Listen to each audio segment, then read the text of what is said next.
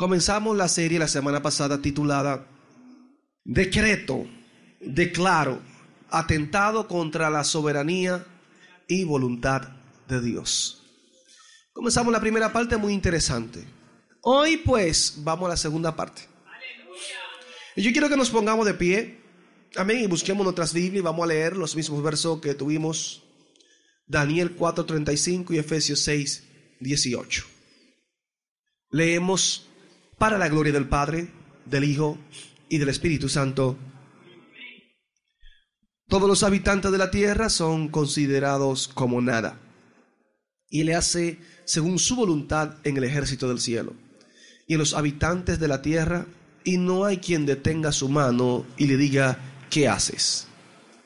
Amén. Efesios seis dieciocho dice, orando en todo tiempo con toda oración y súplica en el Espíritu, y velando en ello con toda perseverancia y súplica por todos los santos. Gracias, Padre, por estas palabras. Te pedimos, Señor, que la ponga en nuestros labios para compartirla con este pueblo y que este pueblo sea edificado a través de la misma. Solamente somos un instrumento tuyo, mi Dios. En el nombre poderoso de Jesús nos ponemos en tus manos de amor y de misericordia, Señor. Amén y amén. Decreto, declaro, atentado contra la soberanía y voluntad de Dios, segunda parte. Qué bueno Jesús. Hemos abarcado una serie de versos, versos contundentes que nos enseñan a nosotros a esperar en la voluntad de Dios. Y es lindo cuando usted y yo nos dejamos dirigir por lo que establece la palabra del Señor y no por lo que quieran establecer muchas personas con una mentalidad totalmente desviada de lo que es la verdad bíblica. Como hablábamos la semana pasada, el mismo Jesús en momento dado, usted no lo vio con una actitud de declaraciones siendo todo Dios. Y si Jesús mismo no tomó tal actitud, me hago yo la pregunta, ¿quiénes somos nosotros para hacerlo? La Biblia nos enseña todo esto y yo decía la pregunta, pero ¿cómo todo esto se puede introducir en la iglesia cristiana de hoy en día, en la nueva odisea del siglo veintiuno? De una manera u otra no podemos ignorar las maquinaciones del enemigo. Satanás siempre buscará la forma de cómo introducirse dentro de la iglesia del Señor y tratar de ensuciar la doctrina del evangelio. Es una táctica diabólica y está comprobada en la palabra. Y es por esto que usted y yo no podemos ignorar las maquinaciones del enemigo, cómo Satanás opera, cómo Satanás trata de desviarnos nosotros de la verdad bíblica. Y en este caso podríamos decir que son muchas las personas que han caído en esta trampa, que son muchas las personas que de una manera u otra, la fe han tenido un concepto muy antibíblico acerca de ella y se está enseñando dentro de la iglesia una fe que no tiene que ver nada con la fe bíblica. Hablar de decreto y de declaraciones. Estuvimos hablando la semana pasada sobre las declaraciones, que es cuando tú das a entender una verdad, cuando tú proclamas lo que Dios dice, no lo que yo digo. Porque Jesús declaraba palabra, le declaraba parábola, le declaraba mensaje, lo que decía el Padre. O sea, no es que usted no declare una palabra, pero siempre que usted va a declarar una palabra, usted dice, así dice el Señor, así, así dice la palabra de Dios. Usted está declarando lo que la Biblia dice, no lo que yo diga, no lo que a mí me plazca. Amén. Gloria al Señor. Pero esta doctrina, que de una manera u otra ha ensuciado el evangelio de Cristo. Usted va por diferentes congregaciones y usted se mueve entre los cristianos, cristianos que verdaderamente aman a Dios y sirven a Dios, pero tienen un concepto muy errado de lo que es la palabra de Dios y usted la escucha decretando, declarando con afirmaciones positivas, cosas que no tienen que ver un ápice con el evangelio de Cristo. Gloria al Señor, aleluya. Pero esta corriente tiene un nombre. Y esta corriente que se ha metido dentro de la iglesia se llama corriente del nuevo pensamiento. Y de una manera u otra, el enemigo está haciendo su trabajo. ¿Por qué le digo esto? Porque esta corriente se denomina como una filosofía mental que comienza en el siglo diecinueve. Y esto ha afectado a muchas personas y ha afectado a muchas iglesias, a muchos movimientos. ¿Por qué? Porque han adoptado ciertos principios, ciertas enseñanzas, ciertos postulados de la metafísica. Amén. Que se ha envuelto todo esto con la nueva era también, el yoga, el positivismo oriental. Y lamentablemente de una manera u otra esto ha afectado lo que es la comunidad cristiana. Un poquito lamentable todo esto, hermano, pero está pasando. Y nosotros no podemos ignorar lo que está pasando, lo que está sucediendo y lo que nosotros estamos viendo y lo que nos están presentando nosotros como evangelio y como fe en Jesucristo. Qué triste, porque verdaderamente esto no tiene que ver en nada con el evangelio del Señor. Y esto dice que surgió a mediados del siglo diecinueve en Estados Unidos. A esto se le inició con el nombre de ciencia mental. Años más tarde, con el nombre del nuevo pensamiento. Y este movimiento comenzó a crecer, internacionalizarse. ¿Y sabe qué produjo? Que muchas personas le gustara esta línea y comenzaron a adoptar ciertas enseñanzas del mismo. Por, el, por ejemplo, de esta línea del nuevo pensamiento, que así surgió, que es una mezcla de todo, menos de Dios, le meten un poquito a Dios y le meten algunos principios filosóficos humanos. Eso tiene una mezcla que ya usted sabe, que no hay forma de usted poder separarlo. ¿Y sabes qué? Que a muchas personas les gustó esta línea de pensamiento y de ahí vino también lo que es la unidad del cristianismo, Unity, también la ciencia de la mente y la ciencia divina. De ahí se derivan estas ciencias que de una manera u otra se introdujeron en las iglesias. Por ejemplo, el nuevo pensamiento, que es una de las más preponderantes, dice que esta filosofía proclama la necesidad de una experiencia directa con el Creador sin necesidad de intermediario. En otras palabras, esto nos lleva a nosotros a tener una cosmovisión del evangelio, donde si usted no tiene una experiencia de manera personal, entonces lamentablemente usted no ha experimentado el evangelio o no ha experimentado verdaderamente lo que es el, lo sobrenatural. Y usted lo ha escuchado esto, mucho se ha escuchado por ahí. Por ejemplo, esta línea de pensamiento enfatiza mucho lo que es la actitud mental positiva. Yo no sé si usted lo ha escuchado esto en las iglesias. La meditación y los ejercicios de afirmación. Para que usted entienda, todo esto está relacionado con lo que es el hinduismo. Y estas prácticas de una manera u otra se han introducido en la iglesia del Señor. Mayormente entre nosotros los pentecostales y carismáticos. Ay, Jehová Dios del cielo. Lamentablemente muchas iglesias que ignoran todo esto. Y ustedes ven que hasta nosotros lo confesamos. Hasta nosotros lo decretamos. Hasta nosotros lo declaramos. Porque todo lo que tú piensas positivo, lo visualizas positivamente, pues de una manera u otra se hará realidad. Le decía una ocasión que yo me sorprendí cuando leí un docu- veía un documental de lo que es ley de atracción. Y es bueno que usted lo investigue y lo escuche. Porque la ley de atracción lo que te lleva es a esta línea de pensamiento, a esta filosofía, a esta doctrina o enseñanza, donde cuando usted visualiza algo y en su mente usted llama a eso que usted quiere y usted se mantiene confesando eso, de una manera u otra eso se va a materializar y usted lo va a percibir conforme a lo que usted está visualizando y deseando en esos pensamientos positivos.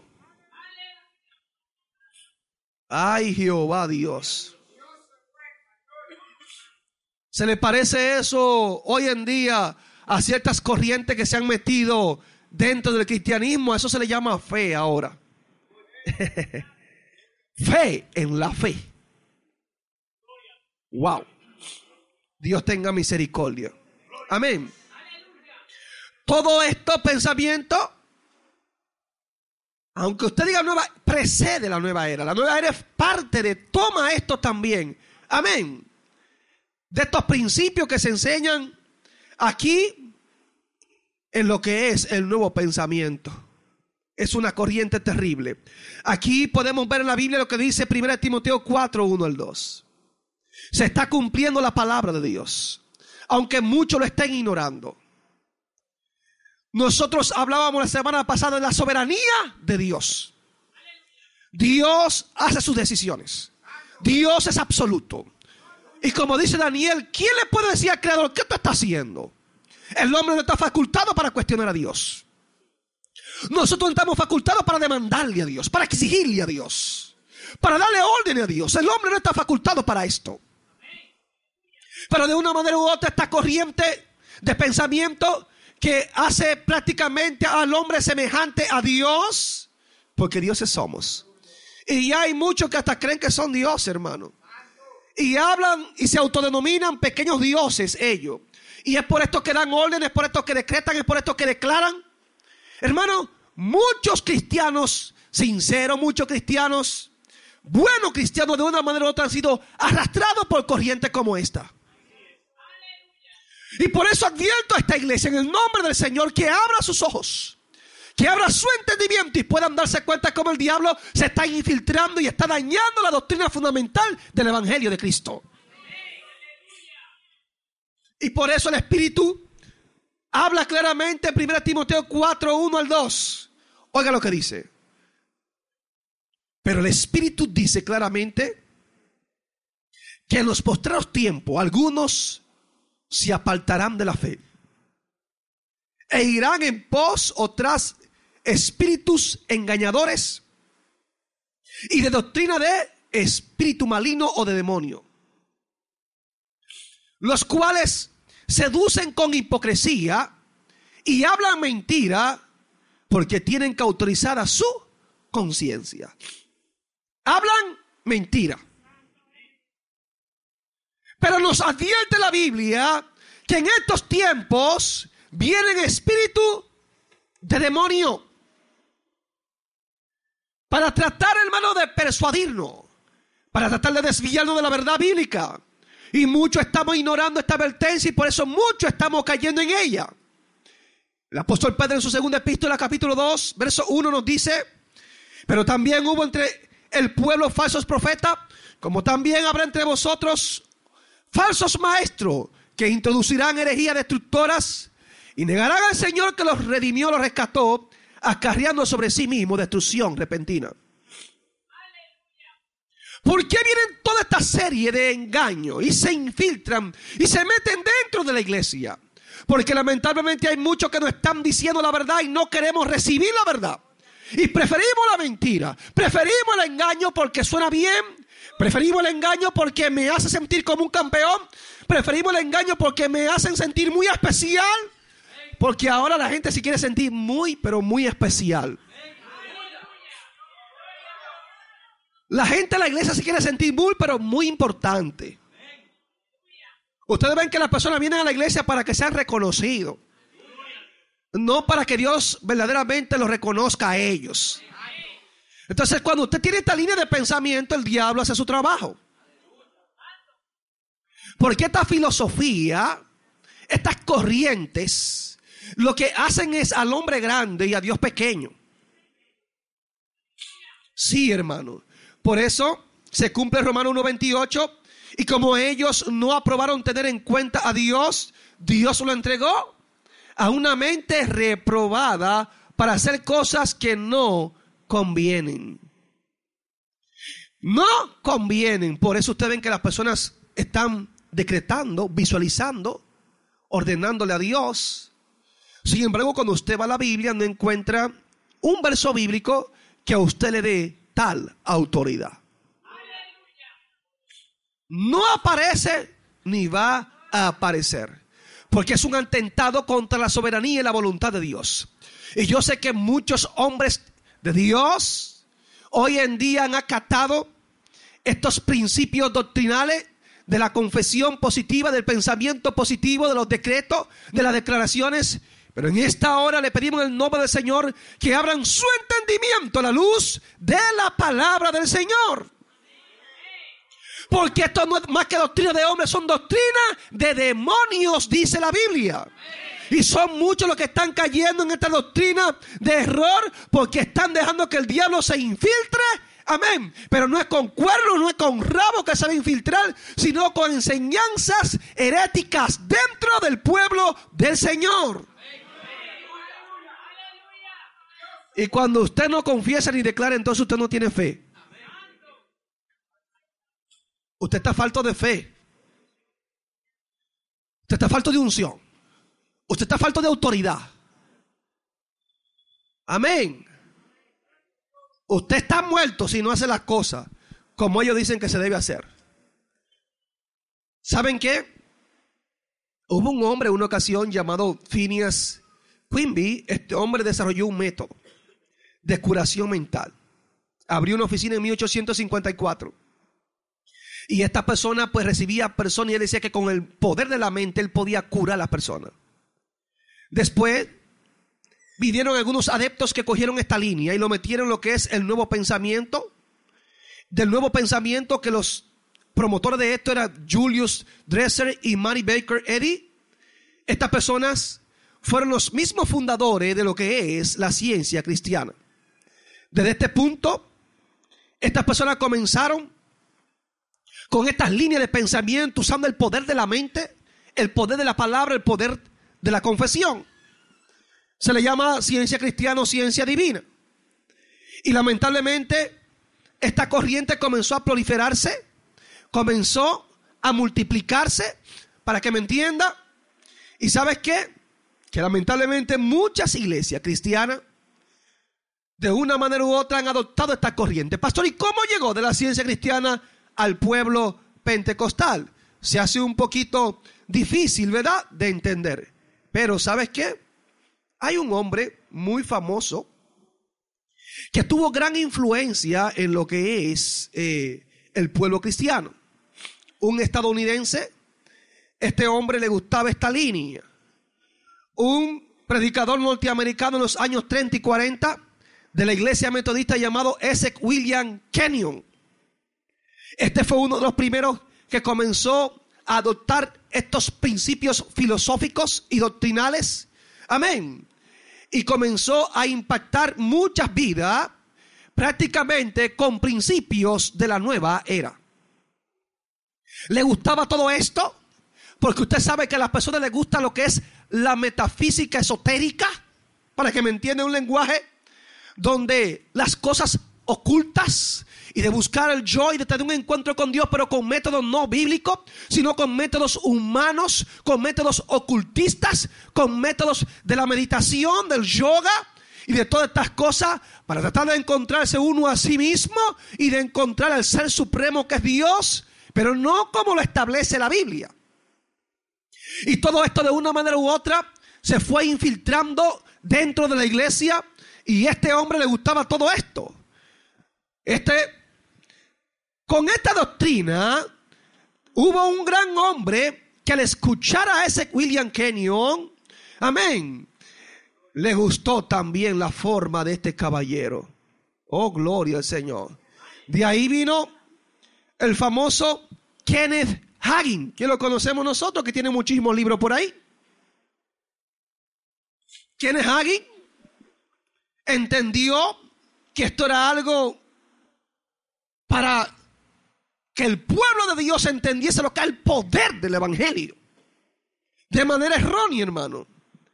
Y este hombre, Kenneth Hagin, que es un hombre en el pueblo cristiano que tiene mucha, pero mucha influencia, influenciado por Kenyon, vemos nosotros que de una manera u otra comenzaron esta doctrina a infiltrarse, a infiltrarse dentro del pueblo cristiano. De ahí en adelante, también otros comenzaron a coger tales doctrinas, tales líneas de pensamiento. Oral Robert también, enseñado por estos principios, Comenzaron a someter todo esto dentro de la iglesia, a enseñar a la iglesia cristiana. Y ustedes saben que la iglesia de Estados Unidos es una iglesia que tiene influencia en el mundo entero, donde hay muchos misioneros, donde hay muchas personas que van a ministrar la palabra, que van a llevar el evangelio. Y con estas enseñanzas torcidas, personas que escriben libros, de una manera u otra, todo esto llega donde nosotros estamos. Y creemos como que es el mismo Dios quien nos está hablando. Y lamentablemente, hermano, es el gran error cuando tú y yo no hacemos el uso correcto de la palabra de Dios. El diablo nos envuelve. Nos envuelve, hermano. Y lamentablemente muchos hemos caído en la trampa con muchas prácticas que vienen del ocultismo. Pastor, sí, hermano, lamentablemente. Y se han infiltrado dentro de la iglesia, lamentablemente. Kenneth Hagin, este hombre con gran influencia en el pueblo cristiano, otro seguidor de este hombre también, Copeland, que también tienen grandes influencias en el pueblo cristiano. De ahí escribió, como le dije, Don Gosset, unos libros. Yo leí El Poder de la Palabra Hablada, pero también tiene La Confesión Positiva. Y yo leí El Poder de la Palabra Hablada. Wow. Y yo decía, ahora sí yo lo tengo molido, el Espíritu Santo. Ya sí me enseñaron cómo es que yo voy a hablar en lengua, cómo es que yo voy a hacer esto, cómo es que yo voy a levantar los muertos y los paralíticos. Porque ahí me hablaba del poder de la palabra hablada.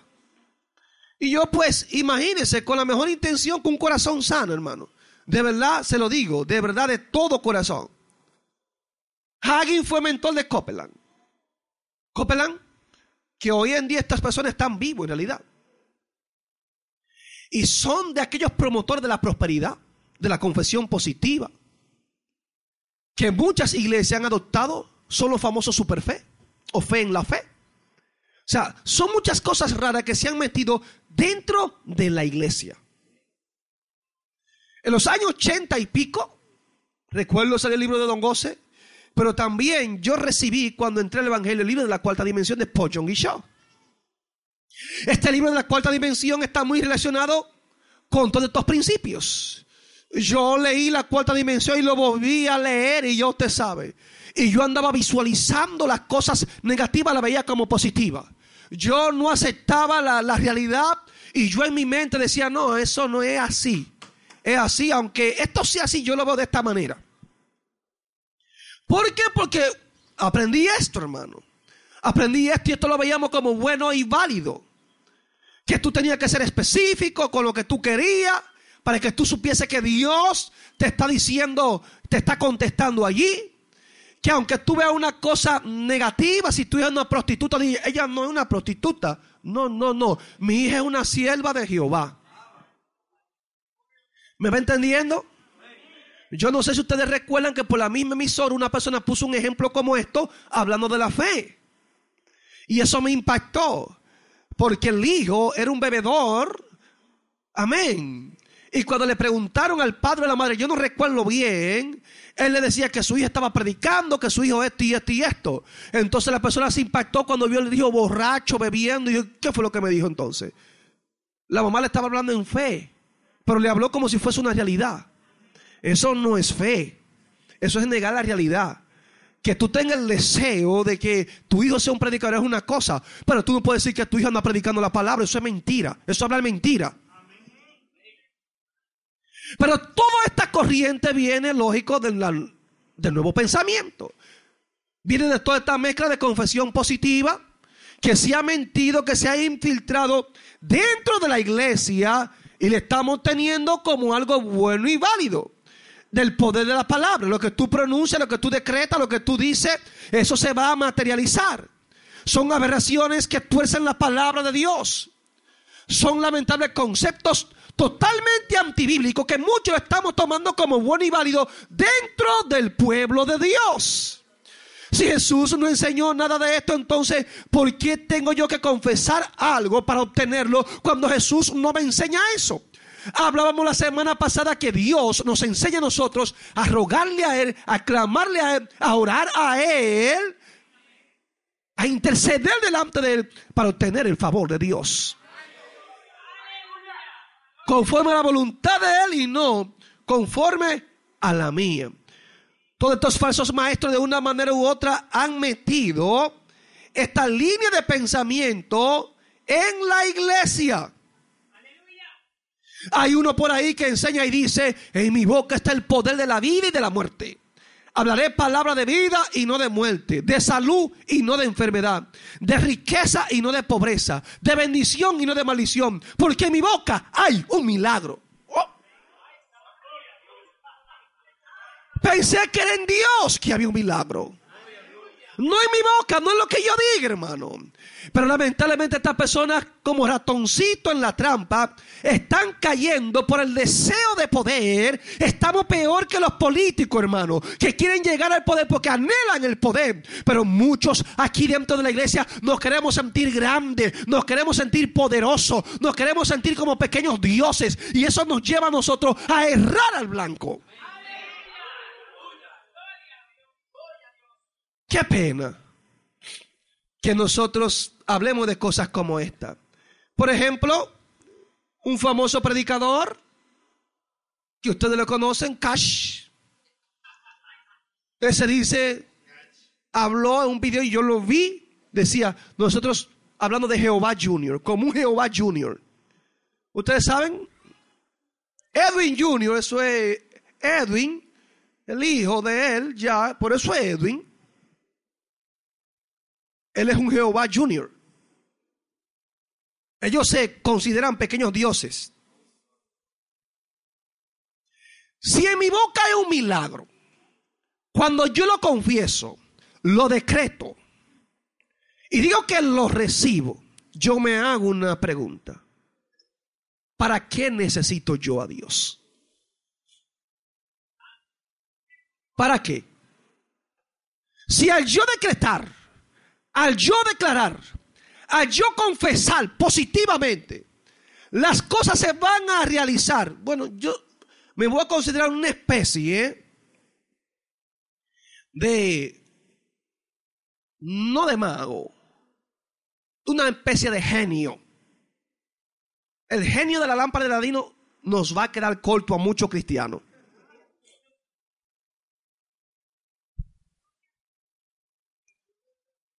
Suena jocoso, pero a la vez es triste, porque todo esto se está dando dentro de la iglesia del Señor. Son prácticas que lamentablemente usted y yo le estamos aceptando como buena y válida. Son prácticas que estamos mezclados. Usted va a los cultos y usted escucha cosas como estas, en medio de los cultos aún de nosotros mismos, de los que hablamos de una misma doctrina. Usted oye muchísima mezcla ya. Y usted es, es, rápidamente detecta y dice, de la nueva era. Todo eso está relacionado con corrientes orientales del hinduismo. Y eso está abarcando bastante, hermano. Por ejemplo, muchos ven la fe como una fuerza. Así lo ven. Confesión positiva, nómbralo o reclámalo. Decláralo y recíbelo. Le enseñan todo esto y la gente lo cree. La gente con un corazón sincero, gen, ingenuo mejor dicho, y hacen estas cosas. Y vemos la Biblia como un libro mágico que te va a conceder ciertos milagros y hasta los caprichitos que tú tienes también Dios lo va a satisfacer. Qué pena que hemos tomado el evangelio de esta manera. Un pastor en un video, este caballero expresa lo siguiente. Usted lo puede buscar por ahí, Miguel Arrazola. Y este dice de la siguiente manera. Hablando de un cristianismo para que usted entienda qué clase de cristianismo estas personas hablan. Él enseña en su congregación lo siguiente. Yo creo de creer, pero también creo de crear. ¿Entendió? Yo creo de creer, pero también yo creo de crear. Eh. O sea, él tiene poder para crear. Dice él, Dios de la nada habló y creó. Usted de la nada habla y crea.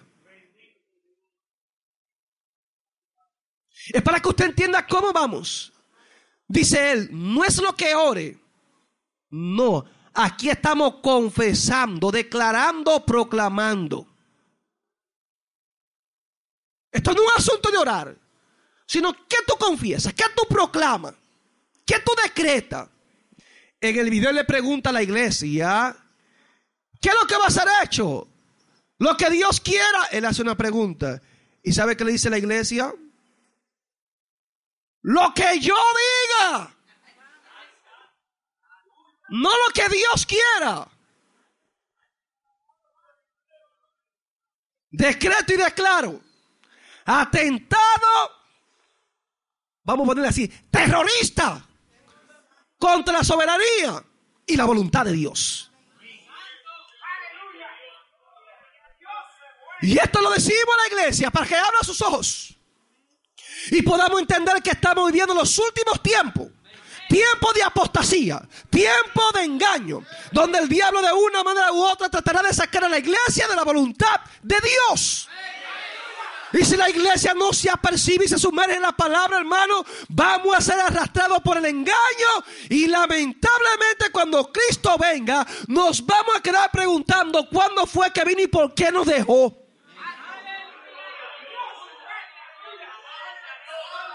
Gloria al Señor, aleluya. Es penoso lo que está pasando, iglesia. Cuando queremos imponer, óigame bien, imponerles cosas a Dios y decirle a Dios lo que Él tiene que hacer, es un atentado contra la soberanía de Dios. Hay que respetar lo que Dios decide. Hay que respetar la voluntad de Dios. Dios no es un niño demandado de la iglesia. Nosotros somos siervos de Él y Él es el Señor de la iglesia. Y como Señor, usted y yo somos simplemente esclavos de Él. Y el esclavo no decide qué el Señor va a hacer. El esclavo no decide darle orden a su Señor porque es un esclavo. Esos somos esclavos de Cristo. Pero nos hemos creído que somos señores. Y que Dios es el esclavo de nosotros. Las personas que han tenido un encuentro con el evangelio, hay muchos que por estas enseñanzas heréticas le han dado a entender como que encontraron la lámpara del genio de Aladino. Y que los deseos que ellos tienen, solamente tienen que frotar la lámpara. Confiésalo, decrétalo, créelo, recíbelo. Uf, y ahí viene el milagro. Ese carro es mío, ese carro es mío. Señor, lo piso. Bendito el Señor. Qué tristeza, hermano. Que estas cosas estén sucediendo es muy triste. Amén. Entonces, es triste que tú y yo creamos que cuando confesamos con nuestros labios, de una manera u otra, vamos a hacer a funcionar la voluntad de Dios. Dios tiene que estar ahí. Amén. Como que Dios depende de mí, de lo que yo le diga, hermano, y no de lo que Dios decide. Es un error de nosotros como iglesia. Óigalo bien. Entonces, la Biblia no nos enseña a nosotros a autoexaltarnos. Hablar de la confesión positiva, los decretos, las declaraciones, créelo y recíbelo. Podríamos decir que esto no es fe. Amén. Ellos le llaman fe en la fe o fe sobre fe. Entonces, ¿por qué dicen esto? Porque ellos dicen que tu palabra tiene poder.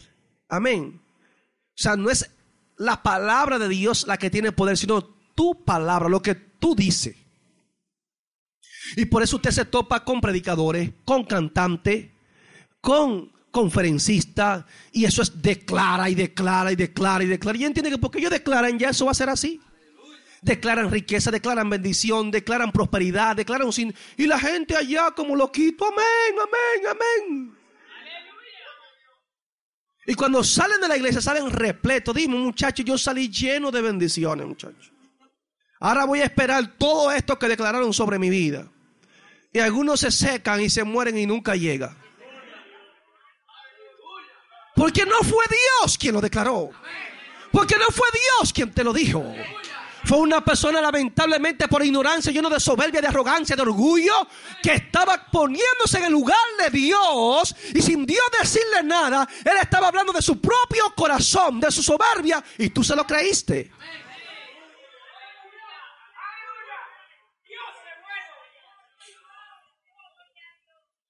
Este sermón no es para que nadie se sienta ofendido.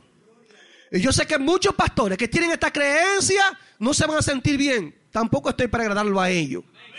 Yo estoy para cumplir con Dios. Amén.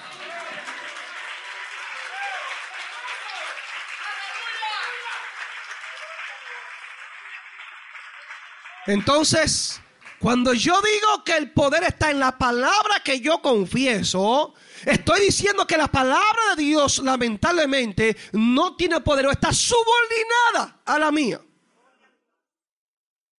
Y eso es antibíblico, hermano. Amén. Eso es antibíblico. Eso no es fe. Certeza de lo que se espera y convicción de lo que no se ve.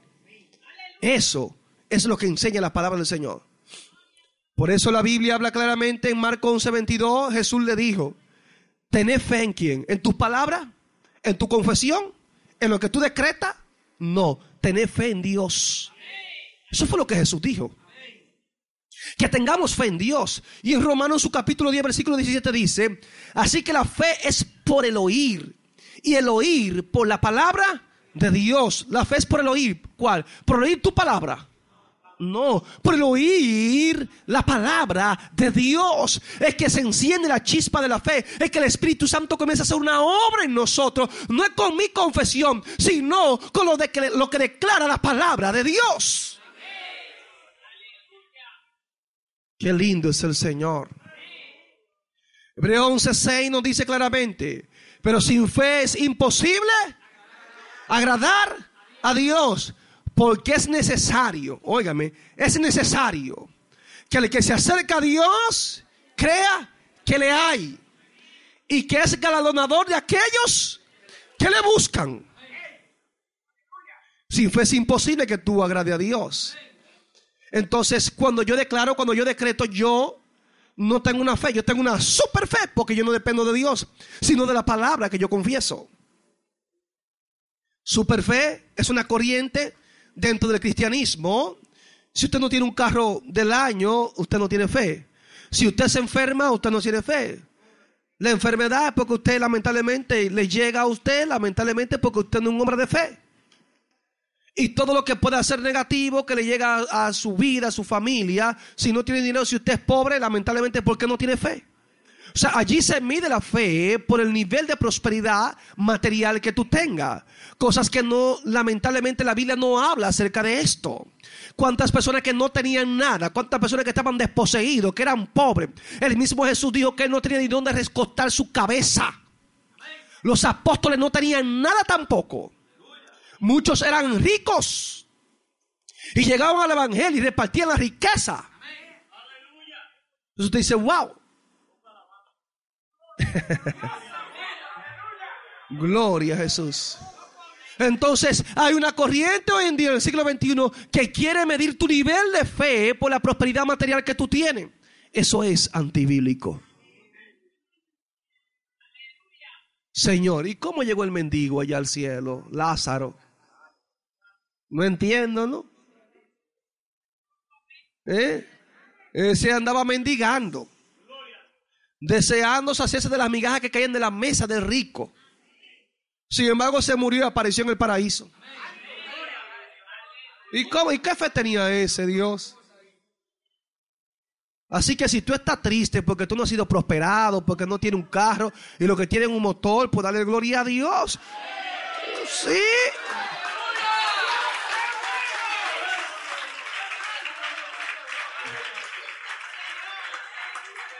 Pastor, pues yo no voy a alabar a Dios porque yo no tengo un motor. Ni tampoco una bicicleta. Lo que anda es un burrito ahí que me regaló mi papá. Dele gloria a Dios por el burrito.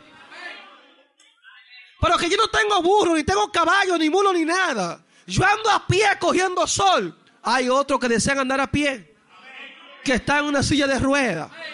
Y ustedes ven glorificando a Dios, agradando a Dios, porque tienen fe y saben en quién ha creído. Gloria al Señor. Dios es bueno. Eso sí que es fe. Pero esta corriente filosófica te enseña todo lo contrario. Y ustedes ven personas tristes sin tener que estar tristes. Amén. Son pseudo doctrina. Falsa doctrina metida dentro de la iglesia. Lo triste es que hay muchas personas que defienden esto. Mano, eso es increíble, ¿eh? Ahora somos un grupo de iluminados nosotros. El grupo de los ungidos. Y no es que no seamos ungidos por Dios para esto, hermano. Pero esa unción que Dios pone en nosotros como pastores, como hombres de Dios, como evangelistas, como misioneros, como cualquier ministro de Dios, no es para jactancia, no es para soberbia, no es para, para que usted sea un arrogante. Al contrario, cuando tú eres ungido, te pones pequeñito porque Dios te ungió.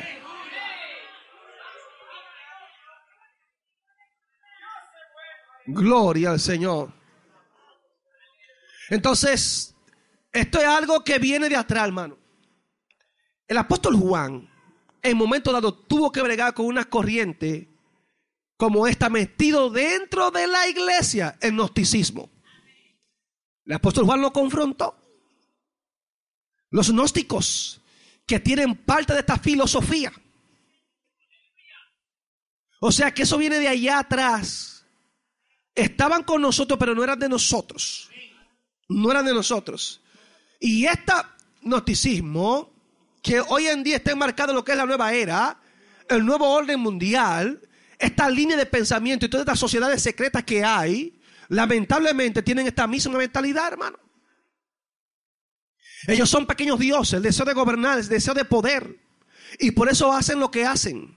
Amén. Son estas doctrinas ocultas que vienen de la filosofía oriental, y de una manera u otra se han infiltrado entre nosotros. La metafísica infiltrada de la iglesia de hoy. Y la hemos aceptado como buena y válida. Triste todo esto, iglesia de Cristo. Esa metafísica con esoterismo. Que es cuando usted entiende que las cosas ocultas son solamente para usted. Que usted es un privilegiado, un iluminado. Que está reservado para un pequeño grupo. Porque tenemos un conocimiento por encima de todo lo demás. Son cosas ocultas que solamente se le han de revelar a un grupo selecto. Y Dios se le ha revelado a todo el mundo. Por eso es que yo no creo en la doctrina del G doce. Por eso yo no creo en esos famosos encuentros.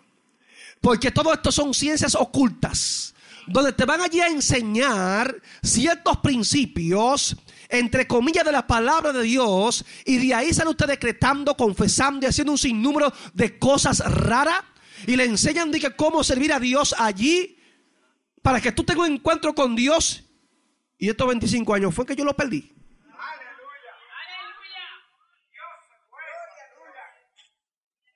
Cuando me arrepentí del Señor, mi vida cambió. Yo no fui el mismo. Y tú me vas a enseñar ahora mía a encontrarme con Dios. Por favor, hermano. O sea, hace siglo que usted tuvo un encuentro con Dios. Pero todo esto está fundamentado en conocimiento y en filosofía esotérica. Y la hemos aceptado como buena y válida. Son muchos los que están, lamentablemente, aceptando todo esto. Todas estas corrientes metidas dentro de la iglesia, hermano.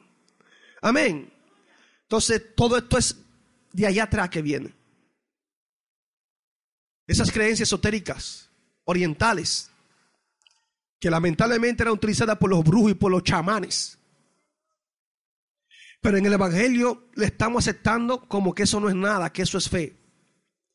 En la época moderna de hoy le podríamos llamar el movimiento de la nueva era, que es denominado el monstruo del mil cabezas. Porque eso está en todas las esferas, no solamente en los religiosos, sino en lo económico, político, social. Eso está donde quiera la nueva era. Amén. Pero ¿qué te enseña esta nueva era, hermano? Que está infiltrada en la sociedad. en los niveles culturales. Acéptate y sé feliz. Acéptate a ti mismo, es verdad que hay que aceptarse, y sé feliz. Pero feliz ¿a qué precio? ¿Qué te dice? Que si algo te desarmoniza, algo que tú entiendas que va en contra de tu, de, tri, de tu vida, de tu avance, de tu felicidad, dice que lo desconozca. Y solamente repite todo lo que está bien. Amén. Hasta realmente que tú creas que está bien. Ya al tú repetirlo repetitivamente, mucho, mucho, mucho, tu mente se va a adaptar y va a creer que ya eso está bien aunque esté mal. Hermanos, el médico dijo que tengo un cáncer. Mentira del diablo. Yo no tengo cáncer nada. Seguro, no, no. Me declaro sano y sana. La gente demostrando que tienen fe. ¿Usted no ha escuchado eso? Y se declaran sano y sano de la enfermedad con fe. Y le dicen al médico que es un mentiroso. No, el médico no es mentiroso. El médico fue un diagnóstico que dio. Y se hicieron las pruebas. O sea, aquí no estamos inventando nada. Hay pruebas fehacientes de lo que él está diciendo es real. No le digas que el médico es un mentiroso y que el diablo es un mentiroso porque el diagnóstico está ahí. Ahora, el que tú creas que Dios puede hacer un milagro. Sí, eso sí es verdad que Dios puede hacer un milagro. Eso sí es verdad que Dios te puede sanar. Pero confiésalo ya cuando Dios te ha confirmado que te sanó. Cuando Jesús le decía, ve, sano. Ve y testifica cuán grande cosa Dios ha hecho. Cuando Dios te diga que tú estás sano. De lo contrario, tú crees que Dios te puede sanar y eso está bueno. Sigue creyéndole a Dios. Pero si el cáncer te comienza a comer y a desbaratarte, también sigue creyendo a Dios. Síguele creyendo a Dios. El que yo diga que yo no acepto el cáncer y confieso positivamente, no va a cambiar la situación, hermano. Porque mi palabra, lamentablemente, no es la que tiene poder, sino la palabra que Dios a nosotros nos da. Si te ven en oración y comienza a ayunar, a orar y decir, Señor, aquí estoy, necesito que si es tu voluntad tú hagas un milagro conmigo y el Señor le place y se te revela y te habla y te dice, mi siervo, mi sierva, yo te toco en esta hora y hago un milagro en tu vida y ahora yo te digo a ti que tú estás sano, entonces tú testificas que Dios te sanó, tú testificas que Dios hizo el milagro y no va a pasar vergüenza, no la va a pasar porque fue Dios que habló.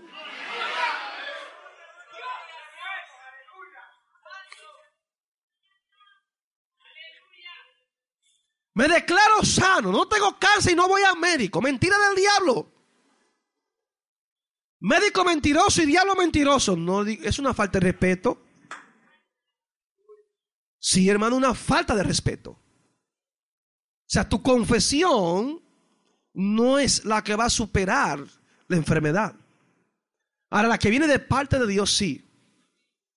Y hay personas que dicen, yo no voy al médico. Y hacen, ponen al médico mentiroso, al diablo también.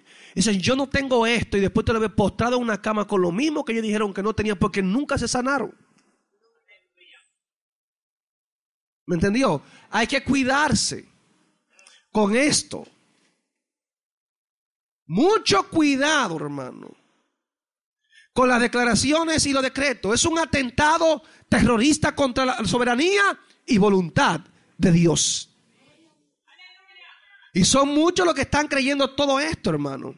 Amén. Entonces, la nueva era con esta filosofía y la gente creyendo todo esto y confesando como si nosotros fuéramos unos co-creador, que la palabra que yo hablo también tiene poder para crear. Qué, qué, qué tristeza, hermano. De verdad. ¿Sabe qué nos enseña esto? Que nosotros somos afectados solamente por nuestros pensamientos. Esta línea creen que Dios es todo y que todo es Dios. Por lo tanto, el hombre es Dios también. Eso se conoce como el panteísmo. Para que usted entienda, iglesia. O sea, es triste que nada de esto lo encontramos en la Biblia. ningún apoyo, pero al hombre le gusta. Amén. ¿Sabe por qué? Porque esto acaricia la carne, esto alimenta el ego de nosotros. Esto nos convence a nosotros de que somos mejores. Y que como somos mejores, nada nos puede pasar.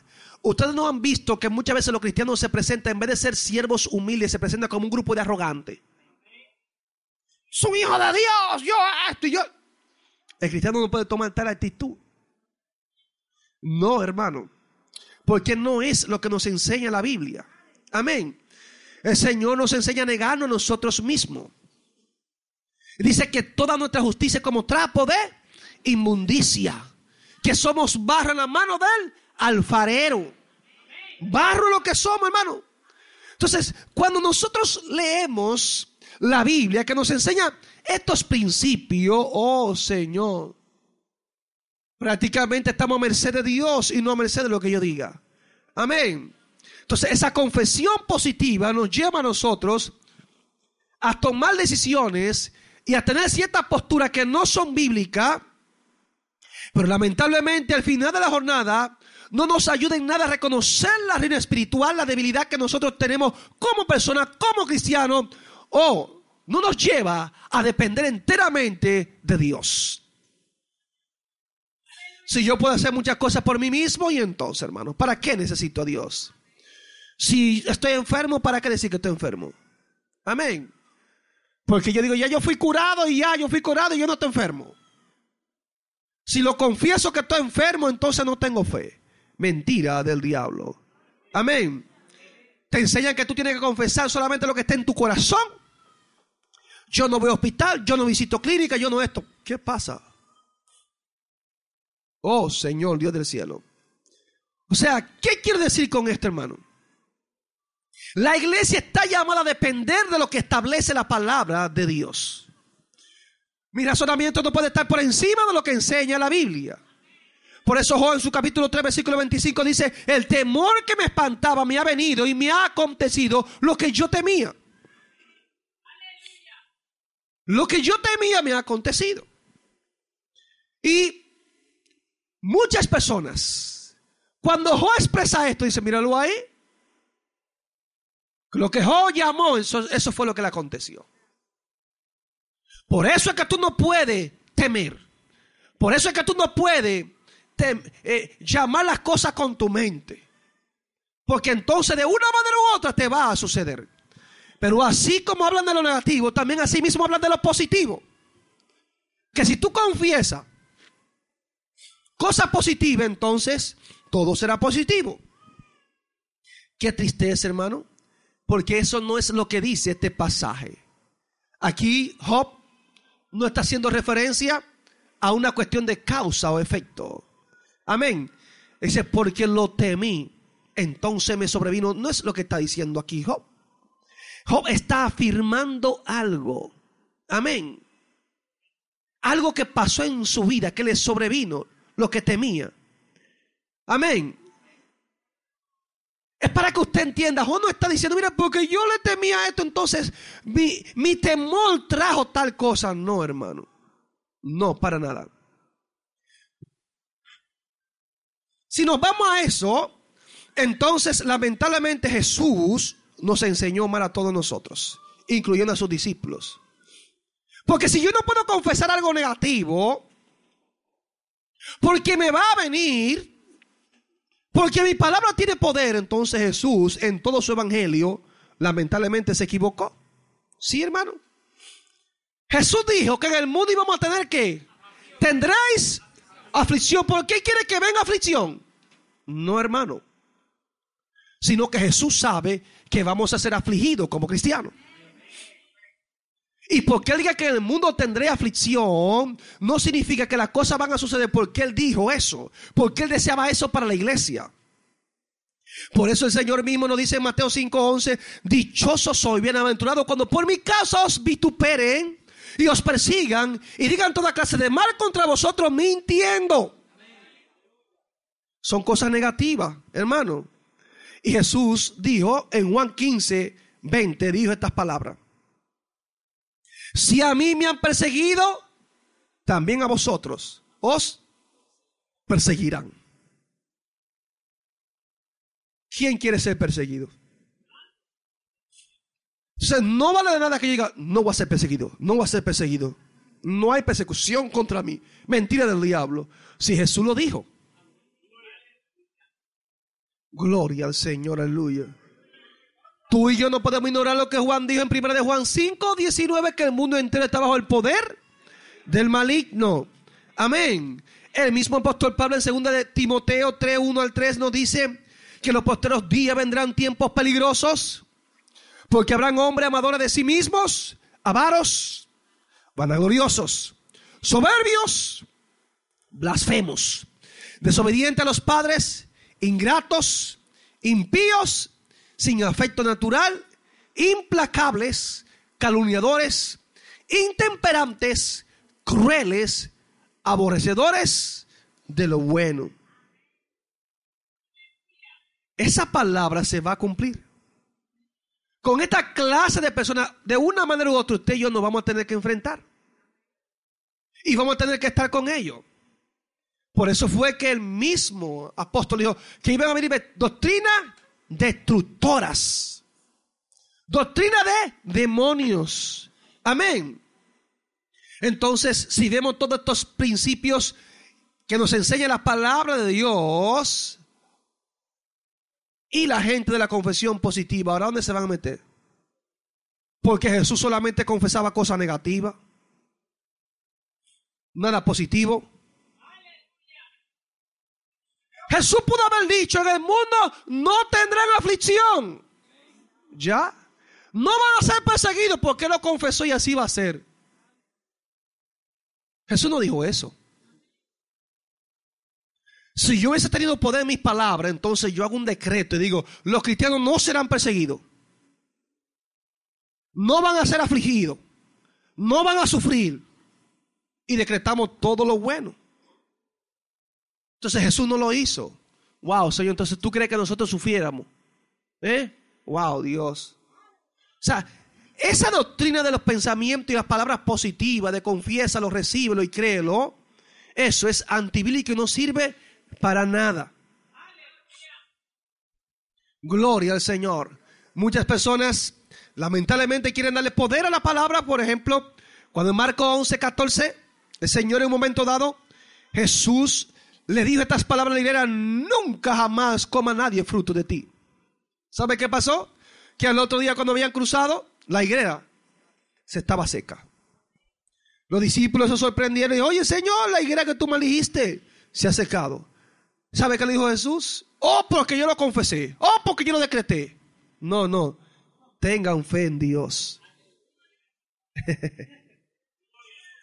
Tengan fe en Dios. Amén. No en lo que yo dije. Tengan fe en Dios. Ahora ten fe en lo que yo digo.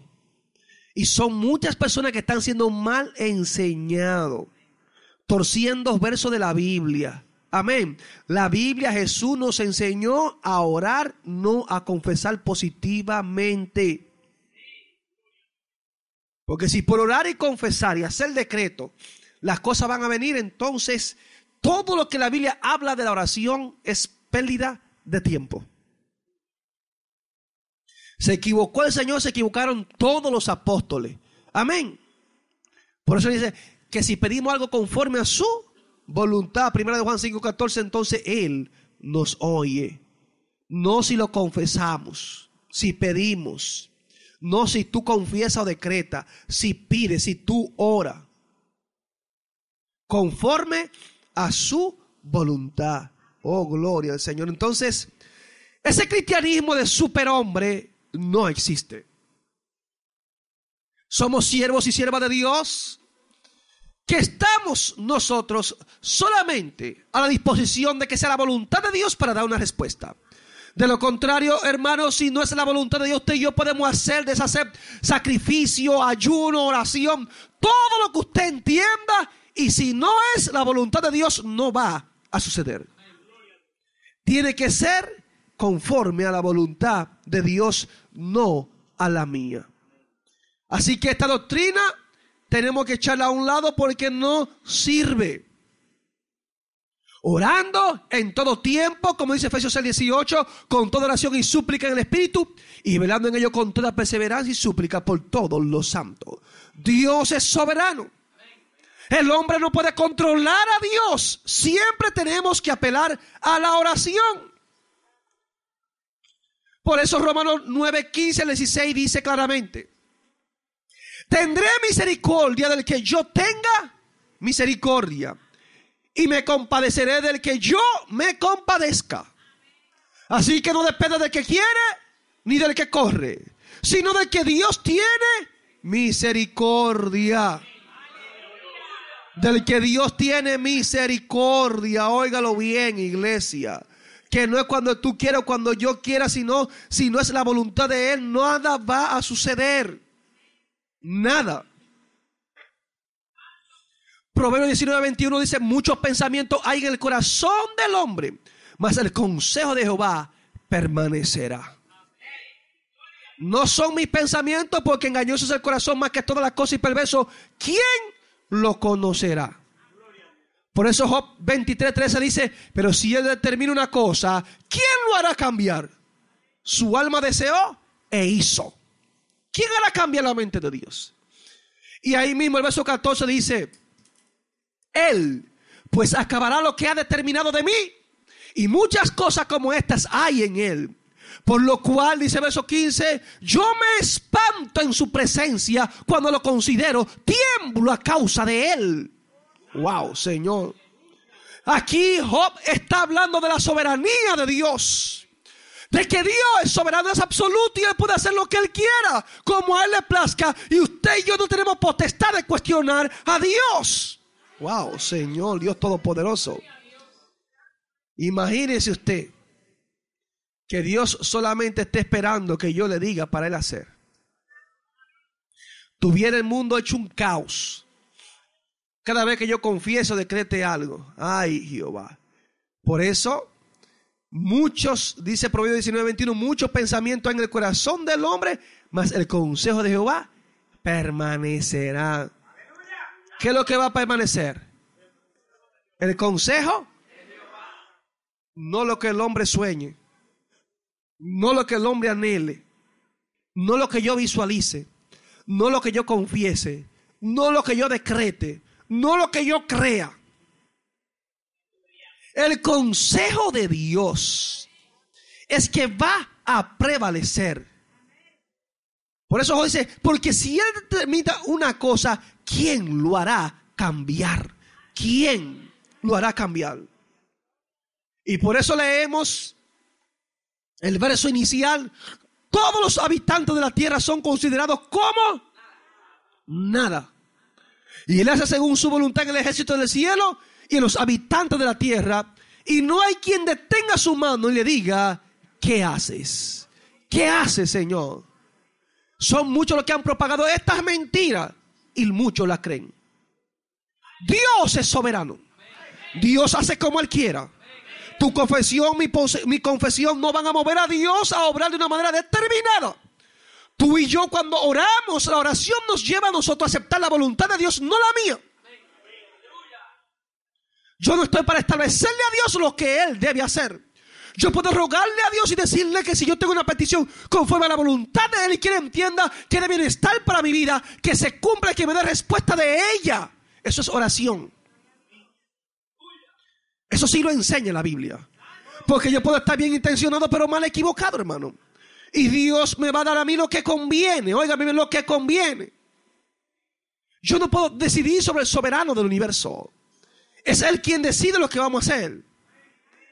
La soberanía de Dios en estos tiempos se ha abandonado. Estos movimientos apostólicos y de fe de hoy en día han irrespetado la soberanía de Dios. Hemos atentado contra ella. Con estos famosos decretos y declaraciones hemos atentado, confesiones positivas. Es triste, hermano. Cuando tú entiendes la soberanía de Dios, entonces el hombre se humilla en el polvo y sabe de dónde vino. Amén. Y no vamos a reemplazar a Dios en su lugar. Dios es soberano, iglesia. Y por eso es que la Biblia nos enseña que no nos autoexaltemos a nosotros mismos, porque ninguno podemos tener más alto concepto de sí del que debamos de tener. Y por eso nos dice, según Timoteo cuatro, dos al cuatro, que confiese, no, que predique la palabra, que inste a tiempo y fuera de tiempo, redarguye, reprende, exhorta con toda paciencia y doctrina, porque vendrá tiempo cuando no sufrirán la sana doctrina, sino que teniendo comezón de oír, se amontonarán maestros conforme a sus propias concupiscencias, y apartarán de la verdad el oído, y se volverán a las fábulas. ¡Aleluya! Declaración, decreto. Es un acto terrorista, óigame bien, contra la soberanía y voluntad de Dios. Usted y yo no podemos caer en estas trampas del diablo. Y usted verá más adelante, cuando estemos desarrollando algunos puntos encontrados en algunos libros que hoy en día se han convertido en bestsellers, que hablan de éxito, de una vida feliz, y que muchos cristianos lo están leyendo como bueno y válido y están cargados de veneno. Todo esto forma parte de esta enseñanza, de este enrollo del diablo para desviar al pueblo de Dios de un fundamento genuino, de un evangelio bíblico. Y son muchos los que están cayendo en la trampa, porque ya que el diablo no lo ha podido engañar con otras cosas, nos ha engañado con un evangelio falso de toda falsedad. Yo espero que estas palabras hayan edificado tu vida. Y el domingo que viene entramos en la tercera parte de este mensaje, cuando desglosemos unos cuantos puntos. Y usted verá cómo muchos maestros de la fe están escribiendo en contra de lo que la Biblia enseña y establece. Que el Señor te bendiga. Gracias, Padre, por estas palabras, Señor. Espero que este pueblo, Señor, haya sido edificado, Dios mío. Glorifícate en tu pueblo de manera especial, Señor. Para la gloria y la honra de tu nombre, yo te lo pido y te doy las gracias, Señor. Amén y amén.